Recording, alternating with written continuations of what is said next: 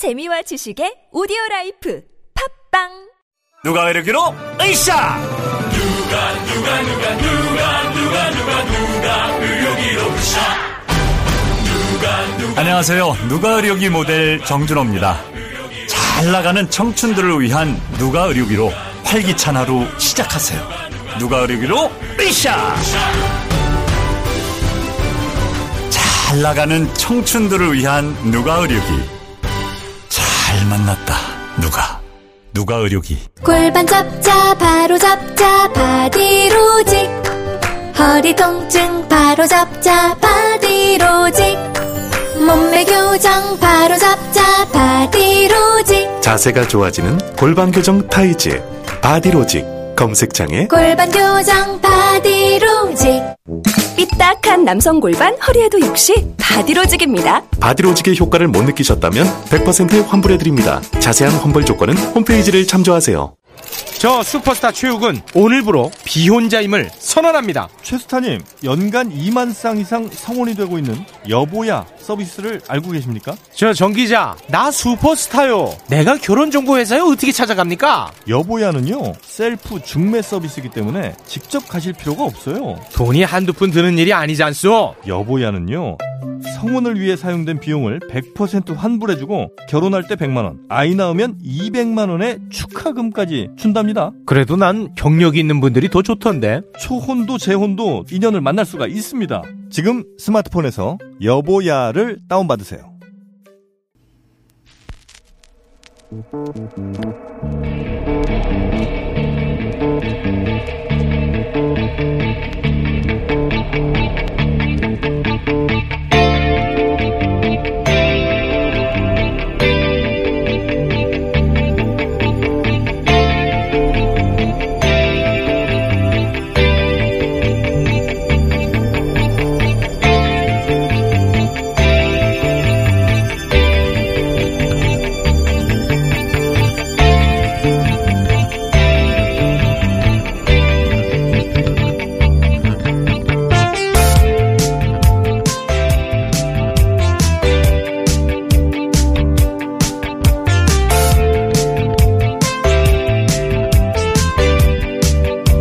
안녕하세요, 김호준입니다. 해리 해리스 주한미국 대사가 어제 우리 정부의 북한 개별 관광 검토 관련해서 제재 조치가 취해질 수 있는 오해가 없게 하려면 한미가 사전에 협력해야 한다며 워킹그룹을 통해 이 문제를 협의하는 게 낫다고 말했습니다. 주권국가가 더구나 한반도 문제의 직접 당사자인 우리가 우리 운명과 관련해 정책 결정을 하겠다는데 오해가 없도록 하라. 미국 관료와 먼저 협의하라는 자체가 무례한 겁니다. 이런 소리에는 이런 음악이 딱입니다.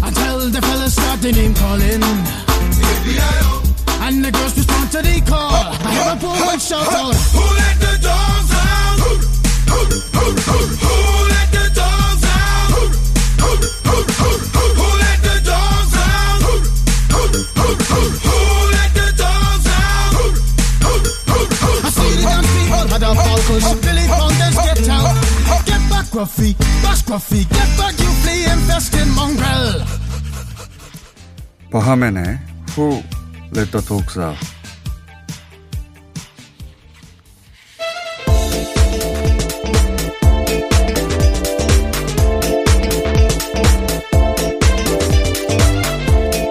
TBS 류밀희입니다.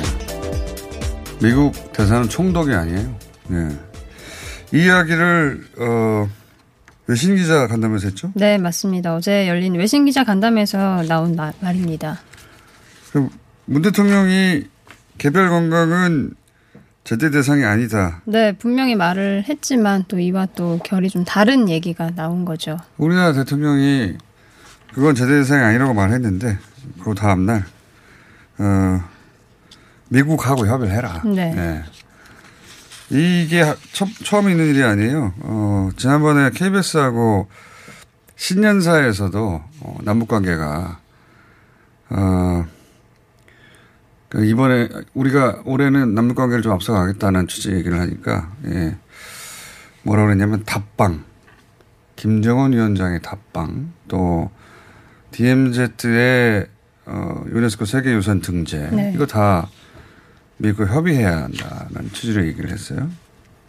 김정은 위원장 답방을 왜 자기들한테 허락을 받습니까? 자기들이 뭐라고?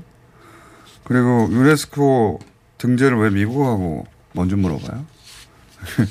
이 발상 자체가 식민국가의 총독이 하는 거예요. 이런 건. 예. 그리고 워킹그룹을 통해라. 이런 거는 외교적인 말 장난입니다.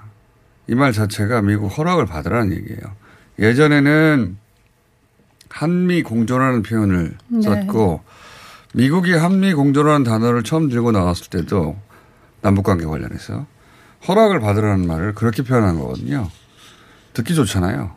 이 워킹그룹을 통하라는 말도 똑같은 취지로 최근에 등장한 말입니다. 그러니까 그럴듯한데 워킹그룹이라는 게 우리가 당연히 알아서 결정해도 되는 걸 워킹그룹이라는 틀 속에 묶어가지고 작은 것도 미국과 테이블에 앉아서 미리 그 주제에 관해서 얘기를 해라 이거예요. 듣기는 그럴듯하잖아요. 근데 실제 의미는 자기들하고 먼저 얘기를 해라. 그럼 테이블에 앉으면 당연히 아주 작은 것에 대해서도 자기들 의견을 낼 거 아닙니까? 네. 예. 우리 관료 사회가 또 오랜 세월 특히 외교안보 분야에서는 몸에 밴 미국 중심주의가 있어요. 관료들이 그렇게 사고한 세월이 길어요. 그러다 보니까 이렇게 작은 사안에 대해서도 어쨌든 상대방 테이블에 앉은 상대방 입장이 있잖아요. 그러면 그걸 전제로 하고 그 안에서 움직이려고 하는 습성이 있습니다. 그래서 워킹그룹을 통한 말은 미국의 허락을 받으라 하는 말과 똑같은 효과를 내는 것이고 근데 해리스 대사가 한국에 온 지 얼마 되지도 않고 전문 외교관도 아니고 군인이었어요. 군인. 그런 사람이 이런 걸 다 꿰뚫고 있느냐. 그건 아니죠. 그렇게 하라는 국무부 또는 미국의 정보기관 이 뒤에 있는 것이고, 이 우리한테는 한 30년, 40년 전에 하던 걸 계속 지금까지 하고 있는 거야. 우리 위상도 달라졌고, 예, 덩치도 달라졌는데. 그리고 우리 언론이 이런 걸 보도하면서 파장! 이렇게 보도하면 안 되는 겁니다. 그런 보도는 오히려 미국이 원하는 파장을 만들어주는 거예요. 이런 발언은 무례하다. 예. 그런 평가를 해야지. 그냥 제3자처럼 구경꾼처럼 파장이 예상됩니다. 뭐 파장이 예상돼요. 판단하고 비판하고 그렇게 그런 언어로 보도해야 된다고 봅니다. 이걸 제3자가 양자 간에 어떤 말이 오고 가는데 파장이 예상됩니다. 라고 할 게 아니에요. 이거는 무슨 이란 핵 합의에 대해서 얘기할 표현이지. 자, 눈에 띄어서 예. 올 한 해 한 번 더 관련해서 우리 정부의 입장이 있는데 그때마다 해리스 대사가 등장해서 미국 허락 받으라는 식으로 자꾸 견제를 합니다. 해리스 대사 인터뷰 한번 해봐야겠습니다. 뉴스 공장에서. 자, 하실까요? 다음은요. 네, 이란이 핵합의 준수 문제로 유럽 국가들의 반발을 압박을 받고 있는 가운데 하산 로하니 이란 대통령 국제사회와 대화할 용의가 있다 이렇게 밝혔습니다. 저희가 3일 연속으로 관련 뉴스를 전해드리는데 예. 미국과 이란의 관계는 이 한반도 문제를 비춰볼 거울 같은 거거든요. 그래서 계속 이 뉴스를 팔로우하고 있는데 처음 3일 전에 저희가 독일, 영국, 프랑스가 이란더러 이 핵합의 파기했다고 제재 얘기했을 때 네. 이게 좀 이상한 뉴스거든요. 왜냐하면 영국, 프랑스, 독일이 이 미국을 끌어들여서 미국과 함께 이 핵합의 사인 당사국이고 미국이 탈퇴를 했을 때도 미국더러 탈퇴하면 안 된다고 말리던 새 주체예요. 그런데 이들이 먼저 나서서 이란더러 제재를 운운하는 상황이 이상해서 처음 뉴스가 나왔을 때 이게 프랑스 마크롱 대통령이 세계 중재자로 나서기 위해서 튀어보려고 하는 건가? 아니면 미국이 오바마 표 합의를 완전히 파기하고 트럼프 표 합의로 가려고 하는 건가? 예, 정확하게 모르겠다고 얘기했는데 어제는 존슨 총리가 트럼프 안으로 핵 합의를 새로 만들어야 된다는 말이 있었기 때문에 아 이건 트럼프 합의로 가려는 움직임인 것 같다. 예, 어제인가요? 그 외신을 통해서 이게 확인이 됐어요. 네. 네. 트럼프 대통령이 만약에 유럽 3국이 이렇게 자기들 움직여주지 않으면 그러니까 이란을 압박하지 않으면 관세 유럽산 자동차에 관세를 매기겠다고 협박을 했다는 거예요. 네. 대단하지 않습니까? 그러니까 후자의 해석이 맞았던 거죠. 예. 확실하게 후자인 것으로 확인되었다. 이걸 워싱턴 포스트가 어제 보도를 했고 이거 관련해서 유럽에서 기자들이 또 물어봤어요. 네. 독일 외무장관한테 이런 협박 받았냐고. 받았다고. 예. 인정했습니다. 과거에는 이런 거 보통 동맹이니 명분이니 뭐 세계 평화니 뭐 이런 이야기로 이런 거를 끌어갔거든요. 근데 이제 관세 먹인다? 돈으로 모든 걸 압박합니다. 트럼프 대통령은. 자, 트럼프 대통령이 결국은 오바마를 싹 지우고 네. 자기 이름, 자기 사인이 들어간 핵 합의를 하려고 하는 것이다. 그런 거였습니다. 확인됐습니다. 자. 네, 그런 가운데 트럼프 대통령이 탄핵안 미국 상원으로 넘겨졌습니다. 오는 21일 심판 절차가 시작되는데요. 상원 아무래도 공화당이 과반을 차지하고 있어서 부결될 것이다. 관측이 지배적입니다. 네, 이런 뉴스도 바보 같은 뉴스예요. 관측이 지배적이다. 무슨 관측이 지배적입니까? 그냥 안 되는 거예요. 예, 안 되는 것이고. 이 탄핵 관련해서는 처음부터 저희가 전해드릴 때부터 이거는 대선 선거운동이다.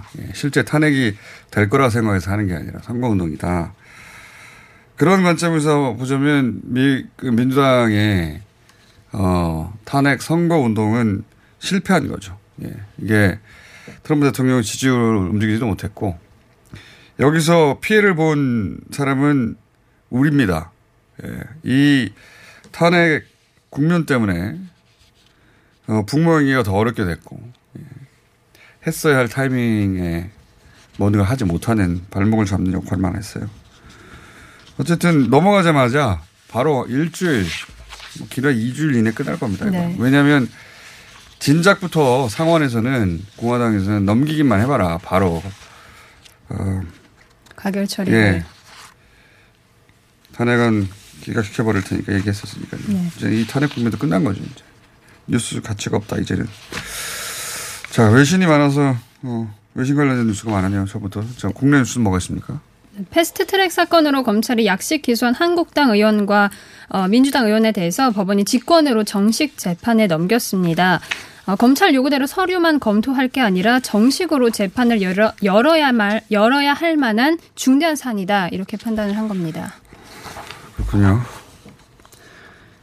이 사안이 총선에 미치는 영향이 있을 거라는 전망이 작년에 있었는데 지금은 사이즈가 확 줄어서 그렇게 큰 뉴스는 아닙니다. 당사자들한테는. 왜냐하면 뭐 약식 기소로 애초에 부과한 벌금 자체가 500만 원, 100만 원, 300만 원 수준이었거든요. 물론 국회법 위반으로 벌금 300만 원인지 500만 원 이상이면 예, 선진화법 위반이면 참 국회법이 아니라 그러면 의원직을 상실하긴 합니다. 많은 재판도 굉장히 오래 걸릴 것이고 이 패스트트랙 관련한 기소는 그렇게까지 중요한 정치 뉴스가 될 것 같지는 않습니다. 자, 다음은요. 네, 스포츠 소식 좀 전해드릴까 하는데요. 베트남 그 23세 이하 축구 대표팀을 이끄는 박항서호가 조별리그를 탈락했습니다. 저도 봤는데 불운이 한 번에 올 때가 있죠. 축구를 한 그런 스포츠입니다. 자, 금요일인데 연예 뉴스 같은 거 없어요? 하나? 네. 예. 엑소의 멤버 첸이 지난 13일에 SNS 통해서 결혼과 임신 소식을 알렸습니다. 그런데 이에 대해서 팬클럽이 좀 성명을 내서 지금 확산이 되고 있는데 독단적인 행동으로 그 자체 이미지를 훼손하고 있다. 이런 엑소 팬덤의 분열과 또 와해가 심각해진다라는 이유로. 연예 뉴스로 크게 보도된 거예요? 네, 그렇습니다. 그래서 첸 이런 양반이 엑소의 멤버인데 네. 내용이 네네. 연애해서 임신했는데 근데 팬들이 화낸다고요? 네, 그렇습니다. 나가라고 한다고요? 네, 퇴출을 왜요? 요구하고 있는데요.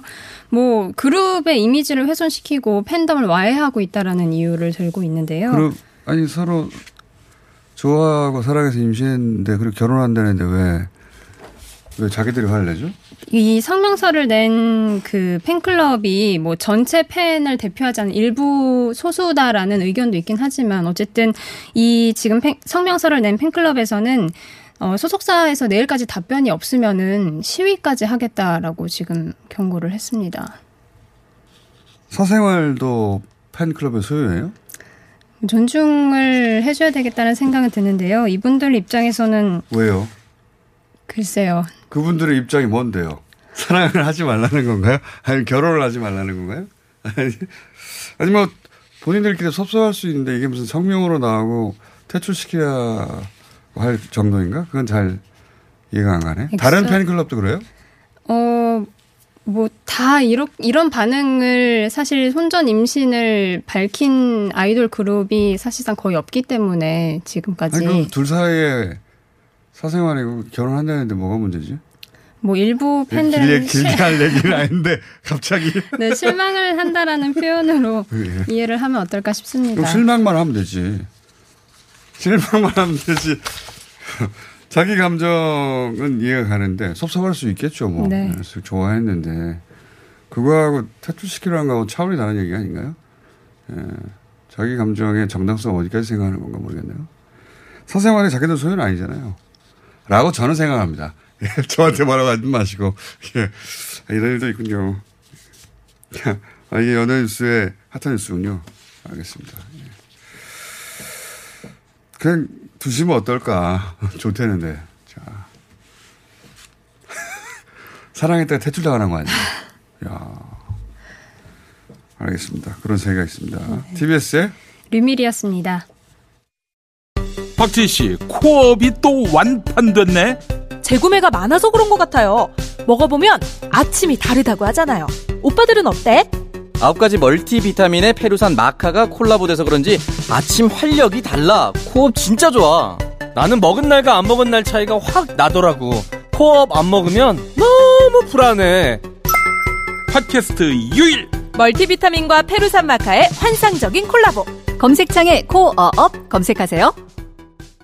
긁지 말고 뿌리세요 글루타셀. 아직도 무작정 긁고 계신가요? 지금도 밤마다 긁어대는 아이 때문에 고민이신가요? 미친 듯이 가려울 때는 긁지 말고 글루타셀을 뿌려보세요. 약국이나 검색창에서 리얼한 후기를 확인해보시고 많은 사용자들이 인정한 특허받은 글루타셀 스프레이로 긁지 않는 편안한 밤을 보내세요. 긁지 말고 뿌리세요 글루타셀. 서울에선 난방 부문이 미세먼지를 가장 많이 배출한다는 사실 알고 계신가요? 서울시에서는 가정용 일반 보일러를 친환경 콘덴싱 보일러로 교체 시 20만 원을 지원합니다. 미세먼지는 줄이고 에너지 효율은 높이고 연 13만 원의 난방비 절약까지 일석삼조. 가정용 일반 보일러를 친환경 콘덴싱 보일러로 교체하세요. 자세한 사항은 120 다산 콜센터로 문의하세요. 이 캠페인은 서울특별시와 함께합니다. 팟캐스트가 어워키운 미궁 대장사랑입니다. 청취자분들의 뜨거운 사랑 덕분에 압도적 평점의 다이어트 제품과 압도적 품질의 유산균 제품을 출시하였습니다. 다가오는 설날과 신제품 출시를 기념으로 최대 40% 할인 이벤트를 시작합니다. 1년에 딱 2번 설날 할인 이벤트 최대 40% 놓치지 마세요. 미궁 대장사랑이 글로벌 기업으로 발돋움하기 위해 JSR 라이프로 사명을 변경하였습니다. 검색창에 JSR 라이프.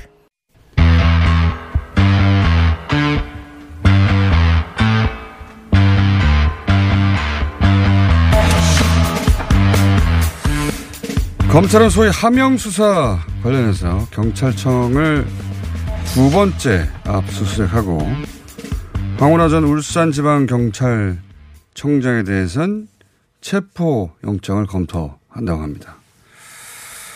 황운하 전 청장 전화 연결해 보겠습니다. 안녕하십니까? 예, 안녕하세요. 네. 소리가 약간 작게 들리는데요? 예, 지금은요? 그래요? 지금 잘 들리세요? 비슷합니다. 예, 조금만 목소리를 높여주십시오. 예, 예. 지금 어떤가요? 예, 괜찮습니다 이제. 예, 예, 예. 자, 이 사건은 이제 저희도 몇 번 다뤘습니다만 울산 경찰청장 재직 시절에 김기현 전 울산시장 측근 비리를 청와대에 하명을 받고 수사해서 선거에 개입했다 이런 혐의잖아요. 그런데. 예. 청장님 체포영장을 검토한다는 보도가 있었습니다. 예. 보통은 이제 출석을 압박하기 위한 언론 플레이인 경우도 있긴 한데, 청장님 체포영장 나올 일을 하셨습니까? 근데 우선 그 체포영장이라는 것은, 예.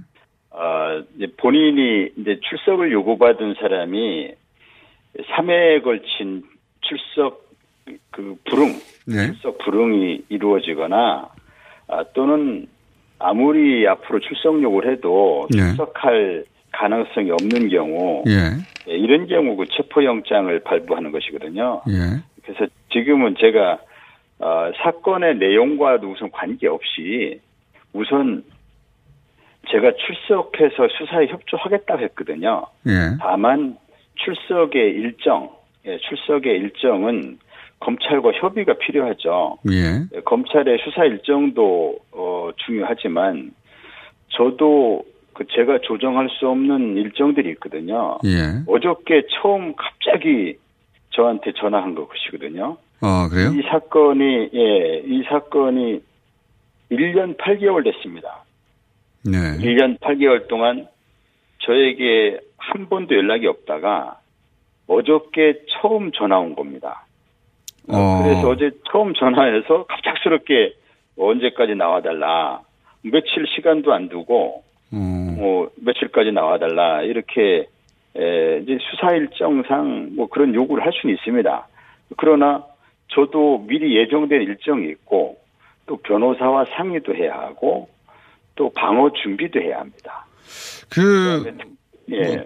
말씀, 듣다 보니까, 예. 보통 이제 출석 일자는 예. 제가 경험해봐서 말씀드리는 겁니다만 변호인 예. 통해서 조정을 하게 되고 뭐 통상적으로 출석하게 되는 사람들의 상황도 반영해서 조정하는 거 아닙니까? 근데 왜 벌써 체포영장 얘기가 나오는 거죠? 처음부터? 그거는 제가 검찰로부터 직접 들은 얘기가 아니고 잘 네. 모르겠습니다만 아마 원론적인 얘기를 한 거 아닌가. 즉 원론적으로 출석에 불응한다면 예, 출석 예컨대 언론에서 이렇게 물을 수 있잖아요. 아니 끝까지 출석에 불응하면 어떻게 할 건데요? 그럼 체포영장 신청해야죠. 이런 정도 원론적인 입장 아닌가. 저는 그렇게 이해하고 있습니다. 그럴 때도 있고. 또 체포영장을 처음부터 얘기하는 건 나쁜 사람 이미지 만들기용으로 언론 플레이 할 수도 있긴 합니다. 예. 뭐 그럴 수도 있지만 아마 검찰이 뭐 나름대로 언제까지 조사해보고 싶은 그런 일정이 있을 수 있는데 저하고 안 맞으니까 압박하기 위한 그런 의도일 수도 있고요. 어쨌든 뭐 체포영장이 운운되는 건 지금은. 너무 앞서가는 얘기이기도 하고 그런 이유도 없다. 법리적으로도 안 맞고요. 예. 제가 출석하겠다고 했고 출석 일정은 협의 중인데 그런 얘기가 나오는 것은 그 법리적으로도 안 맞는 이야기고 또 피의자에 대한 무죄 추정이라든지 인권 보장 이런 측면에 안 맞는 얘기죠. 언론이 알겠습니다. 앞서간 보도하는 거 아닌가 이렇게 알고 있습니다. 이번에 경찰청 두 번째 압수수색 했는데 왜 두 번째 압수수색을 한 걸로 알고 계십니까? 뭐 압수수색한 내용은 제가 자세히 모르겠습니다만은 뭐 정보통신 담당관실인가 어디에 뭐 그 서버 이런 거라고 제가 그 언론 보도를 통해서 알아봤는데요. 예. 그것은 이제 막바지 이제 증거를 확보하기 위한 검찰이 그려놓은 사건의 틀이 있지 않겠습니까? 예. 거기에 필요한 증거를 확보하기 위한 것이 아닌가, 수사 마무리 단계 아닌가 이런 생각이 들고요. 이제 그건 제 느낌이고, 검찰 수사를 제가 어떻게 보고 있냐면, 이제 아까 말씀하신 것처럼 검찰은 청와대가 경찰을 동원해서 선거 개입 목적으로 부당한 수사를 한 것 아닌가. 네네. 이런 의심을 가지고 시작을 했잖아요. 네네. 그렇게 의심할 만한 요소가 일부 있죠. 예, 일부 있을 시기적으로 있죠. 시기적으로. 예. 예, 시기적으로 좀 이상하다. 예. 의심할 만한 요소가 있습니다. 예, 그런데 실제는 사실은 그 의심과는 다를 수 있잖아요. 예. 그렇죠. 사실관계는 다를 수 있는데. 진실은 다를 수 있거든요. 즉 의심하는 것은 검찰의 그냥 주관적인 상상, 허구에 불과할 수 있지 않습니까? 예, 결과적으로는. 그래서 그런 경우 그 수사에 그 검찰이 그려놓은 또는 이제 상상하고 있는 어떤 사건의 틀이 이게 사실관계와 다를 수 있는데 그것을 기정사실화하는 언론 보도들이 쭉 나왔었거든요. 그렇죠. 예. 예, 그렇다면은. 더구나 거기에 이제 수사의 상대가 청와대가 등장하니까, 청와대, 살아있는 권력을 상대로 수사하는 거다 하면서, 뭐, 검찰이 마치 정의로운 수사를 하는 것처럼, 이렇게 그 포장될 수 있는데, 사실은 그것이 사실이 아니라면, 지금까지 그 의심을 받고 명예가 훼손되었던 사람들의 그 인권 침해, 명예훼손 문제도 생각을 해봐야죠.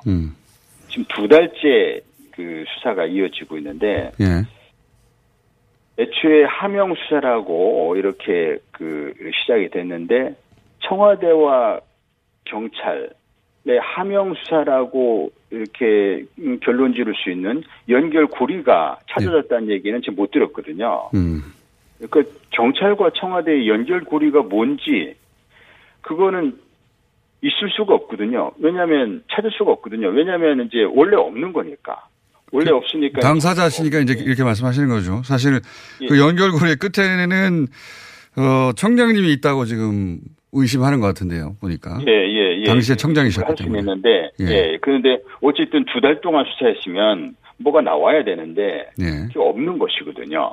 예. 그래서 그 청와대를 상대로 수사한다면서 과잉 수사를 하는 건 아닌지, 예, 또 뭐가 나올 때까지 계속 먼지털이 방식으로 수사를 하는 건 아닌지 예, 살아있는 권력을 상대로 수사한다고 그래서 무리한 수사가 정당화되는 건 아니거든요. 그 법률가인 검사들이 법률가의 양심을 걸고 사실 그대로, 진실 그대로 수사를 했으면 좋겠고요. 미리 그려놓은 사건의 틀에 억지로 꿰맞추려는 수사를 하는 거 아닌가 하는 의구심을 갖게 해서는 안 된다. 알겠습니다. 공권력 중에 이제 가장 강력한 활동이 수사 활동인데 수사 활동을 통해서 억울함을 풀어줘야지 억울함을 만들어내는 수사 활동을 해서는 안 되지 않겠는가. 한 2달 이어지고 있는 검찰 수사를 보면서 이 과잉 수사 아닌가, 수사권의 남용 아닌가라는 그런 의심을 가지고 있습니다. 알겠습니다. 이제 예전에 인터뷰하실 때, 예. 그런 지금 과잉 수사 아닌가라고 의심된다고 말씀하셨는데, 그렇게 예. 하는, 이유에 대해서 이런 짐작을 하셨어요. 그, 울산 경찰청이 고래고기 사건으로, 검사를 특정해서 수사하려고 하자 그에 대한 보복으로 예. 괴롭히는 것이다. 타겟팅하는 것이다. 예. 그럴 수 있다라고 말씀하셨는데 여전히 그렇게 생각하십니까? 그런 면이 있다고 생각하십니까? 이게 이제 거슬러 올라가면은 1년 8개월 전 사건이거든요. 예. 1년 8개월 전에 그 당시에 이 정치권에서 정치권이야 뭐 정치 공세 일환으로 그냥 고발할 수 있지 않습니까? 정치권 고발이야 뭐 남발되는 경향이 있죠. 예. 그렇다면은 이거를 접수한 수사기관에서는 이게 수사할 가치가 있는지 없는지 잘 판단해보고 피고발인의 인권도 침해되지 않도록 신중한 수사를 해야 하는데 아무튼 그 수사를 그냥 가지고 있었습니다. 검찰이 아무 진행하는 거 없이 제가 볼 때는 수사할 가치가 없는 각하되어야 할 마땅한 사건이라고 생각했는데 무용문을 무슨 용문인지 모르겠지만 가지고 있었어요. 그것은 이 고발된 것을 기화로 이 사람이 또는 울산 경찰이 고래고기 사건으로 우리의 감정을 건드렸으니 그러니 우리도 좀 이에 대해서 적절한 대응 또는 보복의 어떤 계기가 될 수 있지 않을까 이런 생각으로 사건을 가지고 있었던 것 같아요. 여전히 그런 의심을 가지고 계시군요. 예, 예. 예. 그러다가 이제 뭐 1년도 넘게 1년 몇 개월 지나서 1년 넘게 지나서 이제 경찰의 수사를 경찰이 볼 때는 납득할 수 없는 이유로 불기소 처분했거든요. 이 불기소 처분하면서 경찰이 수사했던 것을 무리한 수사라고 이렇게 결론 내려놓고 본격적으로 이제 경찰 수사를 공격해 보려는 그런 그때 무리하게 불기소 처분한 이유를 저는 고래고기 사건에 대한 안가품이라고 봅니다. 그렇지 않고선 설명되기가 어려워요. 그래서 그리고 경찰의 수사가 오히려 무리했다. 오히려 이렇게 경찰 수사를 공격한 후에 또 이제 뭐 그 수사의 어떤 단서, 새로운 꼬투리 잡을 것이 없을까 이렇게 하다가 그 중에 경찰이 진행했던 수사 중에 하나가 세 건이었는데 그중 한 건이 청와대 첩보의 원천이 청와대였다라는 것을 이제 알게 된 것이죠. 네. 경찰에서야 뭐 청와대에서 왔든 어디서 왔든 울산 경찰은 어디서 왔는지 알지 못했고, 다만 이제 경찰청으로부터 첩보가 이첩돼서 그에 따른 수사를 한 것뿐인데, 이것이 청와대의 하명수 아닌가 이렇게 하면서 청와대도 공격 살아있는 권력을 상대로 수사할 수 있는 이런 정당성, 명분도 확보할 수 있고 또 울산 경찰에 대한 공격을 할 수도 있고 하는 그 일석이조의 그런 포석으로 생각하고 수사를 진행하고 있는 거 아닌가 이렇게 보고 있는 것이죠. 알겠습니다. 그런 의구심은 제가 이해했고요. 예. 기왕 연결된 김에 오랜 세월 검경 수사권 조정을 주장해 오신 분야를 엿듣는 건데 이번 예. 안이 통과된 것에 대해서 소회가 남다르실 것 같습니다. 예. 수사권 조정안이 통과돼서 뭐 정말 이루 말할 수 없는 이제 복잡한 뭐 이런 그 소회 그런 감정이 교차했었습니다. 경찰이 뭐 잘해서 수사권 조정이 이루어진 것은 아니지 않습니까? 이제 검찰 개혁이라고 하는 시대적인 과제, 국민들이 검찰 개혁을 위해서 뭐 2년 넘게 촛불도 들으셨고 또 수많은 분들이 이 검찰권 남용으로 이제 피해도 보시고 수많은 분들의 희생과 헌신 있었습니다. 예, 그런 이제 국민들의 관심과 또는 희생과 또는 이제 성원 덕분으로 이제 검찰 개혁이라는 시대적 과제의 그 일환으로서 수사권 조정안이 통과된 것이죠. 그 경찰은 이제 겸손한 마음으로 또 국민들의 감사한 마음으로 이후에 경찰이 이제 그 수사권 조정안 이후에 대비해야 될 점에 대해서 냉철한 마음으로 또 겸손한 마음으로 대비를 잘 해야 되겠다 이런 생각을 하고 있습니다. 한 가지만 더 여쭤보겠습니다. 같은 사정기관이라 공무원이고 제가 이 질문을 드려보는 건데 최근에 이제 검찰 인사 관련해서 뭐 사표 내는 사람이 있다, 뭐 댓글이 많이 달린다, 내부망의 검찰 이런 보도들이 많습니다. 예. 예, 이런 관련 잡음에 대해서는 어떻게 보십니까? 글쎄요, 이제 그 검찰 수사에 부당한 개입이 있어서는 안 되겠죠. 수사의 독립성이 보장되어야 한다는 데 대해서 누가 이의를 제기할 수 있겠습니까? 예. 그런데 한편 검찰이 수사권을 무기로 이제 수사권을 남용한다면 그에 대한 통제 방안은 또 무엇인가요? 그거 인사권이거든요, 그게. 예. 수사권을 남용했을 때 가장 강력한 통제 방안은 수사권 남용이 직권 남용 등 범죄일 경우는 이제 형사 처벌을 하면 되지만 공수처법이 이제 시행되기 전까지는 현실적으로 불가능한 이야기거든요. 예. 그렇다면 그 전에는 인사권으로 통제할 수밖에 없거든요. 그렇지 않으면 검찰권은 아무에게도 통제받지 않는 그런 권력이 돼버리고 그것은 검찰권은 국민들이 위임해준 권한이고 국민들은 검찰권에 대한 지휘 감독을 선출 권력인 인사권자, 즉 대통령에게 맡긴 거거든요. 그게 민주주의 아닙니까?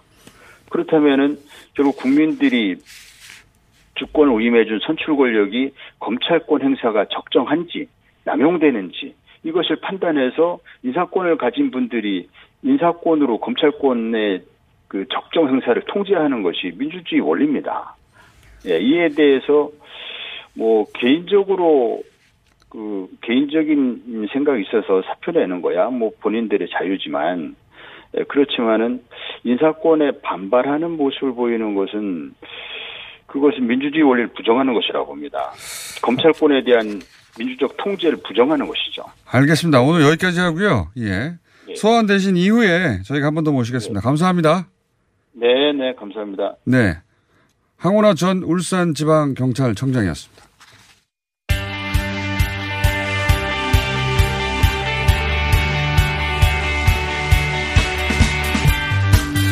자, 금요일 한국당 연결하는 시간인데, 예.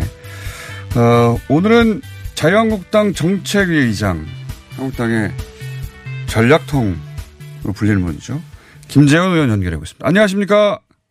네, 안녕하세요. 예.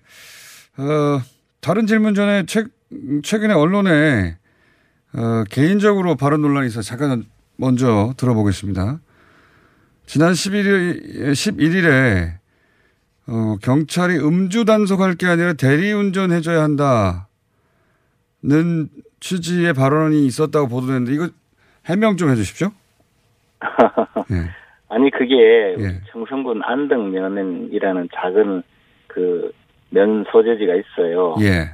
거기에 이제 그 파출소 건물을 새로 리모델링하게 됐는데 네. 요즘 시골에는 그 어르신들만 계시거든요. 거의 그런 시골에는요. 그래 음주 단속을 하고 나면 되게 가실 수가 없잖아요. 예. 그리고 보통의 경우에 그 시골 마을에 택시도 잘 없고 또 택시를 불러서 타시는 그 습관이 안 되면 택시를 잘 불러 타지도 못하거든요. 그러면 보통 경찰관들이 댁에까지 모셔드려요. 이제 운전을 못하게. 알겠습니다. 그런데 요즘 같은 경우에 만약에 그걸 안 해주면 큰 사고가 나거든요.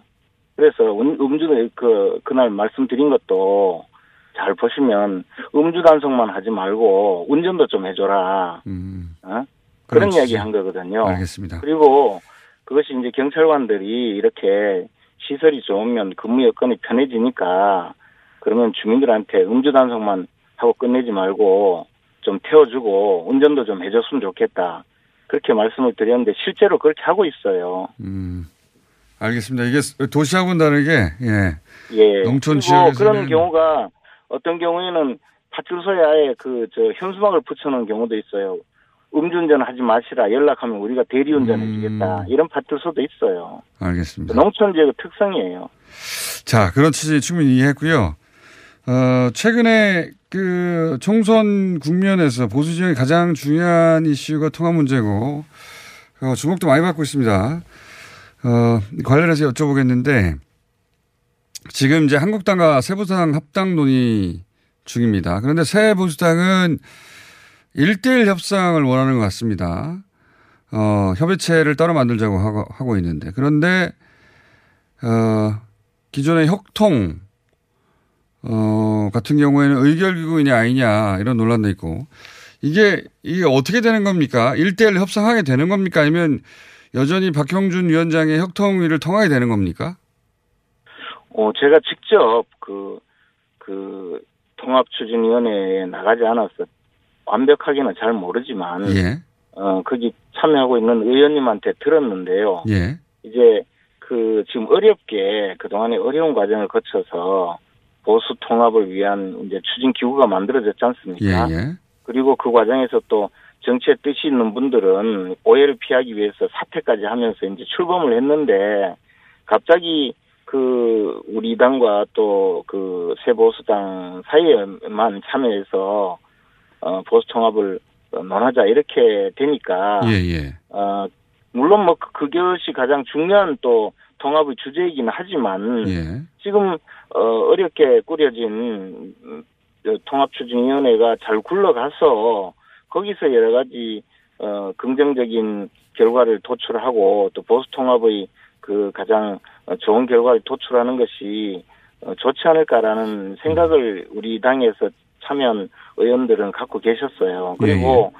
물론 새보수당 측에서 또 여러 가지 어려운 면이 있어서 우리 당과의 물밑 협상을 한다는 것 그 자체를 막을 일은 아니겠지만, 그러나 어렵게 추진된 이 보수통합추진위원회에서 여러 가지 허심탄회한 논의가 되고 또 거기서 이제 합리적인 안이 도출되는 것이 좋지 않을까라는 개인적인 생각입니다. 네. 새보수당에서는 지금 말씀하신 대로 이제 혁통위가 어렵게 꾸려졌는데, 새보수당에서는 왜 1대1로 협상하자고 요구하는 거죠? 솔직히 저는 그분들 이야기를 들어보지 못해서 잘 모르겠는데요. 예. 아마 이제 시민사회단체에서까지 와서 이제 통합 논의하는 과정에서 뭔가 조금 다른 이야기를 할 게 있지 않을까 싶으네요. 아무래도 이제 정치인들이 또 갖고 있는 여러 가지 생각과 시민사회단체에서 일반적으로 주문하는 여러 가지 이야기가 좀 다를 수도 있지 않겠습니까? 그런 면을 한번 허심탄회하게 의논해 보고자 하는 취지가 아닐까 생각합니다. 결국은 어떻게 될 거라고 보십니까? 기존 틀이 유지될까요? 아니면 1대1로 가게 될까요? 기본적으로는 기존 틀을 유지하는 것이 맞아야 되고, 다만 이제 그곳에서 또 서로 의견을 나누지 못할 게 있다면 다른 좀 의사소통 창구를 통해서 또 이야기할 수도 있는 것이고, 포괄적인 방법으로 가야 되지 않을까 생각합니다. 알겠습니다. 궁금한 게 많은데, 새보수당 3원칙이라고 내세운 게 이제 탄핵의 강을 건너고 개혁 보수하고 해체모여 해서 새 집을 짓자인데, 우선 해체모여 부분은 동의가 된 거죠? 지금 그렇게 하기 위해서 이제 통추위 통합추진위원회가 구성되어 있지 않습니까? 그런데 이제 1대1로 예. 우리 둘이서 만나서 따로 의논하자 이래 되면 결국 합당 절차를 거치자는 거거든요. 그러면 보수 진영 전체의 통합이 좀 조금 후순위에 놓이게 되는 그런 문제가 생길 수가 있죠. 둘만 하면 단순 합당이 되니까, 해체 모여하자면 사실은 제 세력이 다 모여야 하니, 그러니 그 틀을 계속 유지해야 된다는 게 한국당 입장인 것이죠? 예, 그 틀도 유지를 해야 이제 보수 진영이 지금 4분 오열되어 있지 않습니까? 심지어 태극기 세력부터 예. 또 우리가 원하는 안철수 전 의원까지도 함께 갔으면 좋겠다라는 생각을 갖고 있기 때문에 이 통추위를 구성했고, 그 통추위를 구성하는데 저희들도 참여한 것이거든요. 그러니까 통추위에서 좀 여러 가지 제반 논의가 좀 더 지속되고 강화되어서 정말 하나로 만들어내면 좋지 않을까라는 생각입니다. 이 해체모여의 로드맵에 방금 말씀하신 태극기나 우리공화당도 다 대상으로 포함되는 겁니까? 지금 당장에는 예. 이제 워낙 새보수당 쪽 분들의 생각이 또 강력하고, 저희들도 1차로 예. 유승민 대표를 포함한 새보수당 인사들과의 통합에 우선을 두고 있고요. 그런 과정에서 우리 공화당 측에서 같이 합류를 하면 통합이 너무 복잡해지고 어려워진다라는 그런 현실 인식이 있습니다. 그래서 1차로는 지금 통추위에 참여하고 있는 분들부터 통합 작업이 끝나야 그 다음 단계로 그런 이야기를 진행해 볼 수 있지 않을까라고 생각을 하고 있고, 실제로도 그런 로드맵을 가지고 가고 있는 걸로 알고 있습니다. 알겠습니다. 1단계, 2단계 혹은 뭐 3단계까지 단계별로 하겠다는 거군요. 성공하면 단계별로 할 수 있는 것이고, 만약에 그게 어려워진다면 느슨한 형태의 선거 연대까지도 했으면 좋겠다라는 생각은 하고 있습니다. 알겠습니다. 그리고 또 두 번째로 굉장히 핫한 이슈가 이제 비례정당 부분인데, 이미 출범은 공언된 상태이고 한국당 입장에서는, 그러면 지금 로드맵상으로는 해처 모인 이후에 그 정당명을 기준으로 해서 비례정당이 출범되는 겁니까? 일단 지금은 이제 비례대표를 공천할 비례대표 추천용 전담 정당을 구성 중에 있습니다. 지금 결성 중에 있는데 그 과정에서의 당명은 소위 가칭으로 표기를 하고 진행을 하고 있거든요. 그런데 만약에 우리가 이제 보수 통합 작업이 순조롭게 진행이 되어서 새로운 당이 만들어지고 당명이 바뀌고 그렇게 되면 또 그 당과 자매 정당이기 때문에 그 당과 당명의 어떤 일체감을 좀 보여줄 수 있는 당으로 이름을 바꿀 수가 있죠.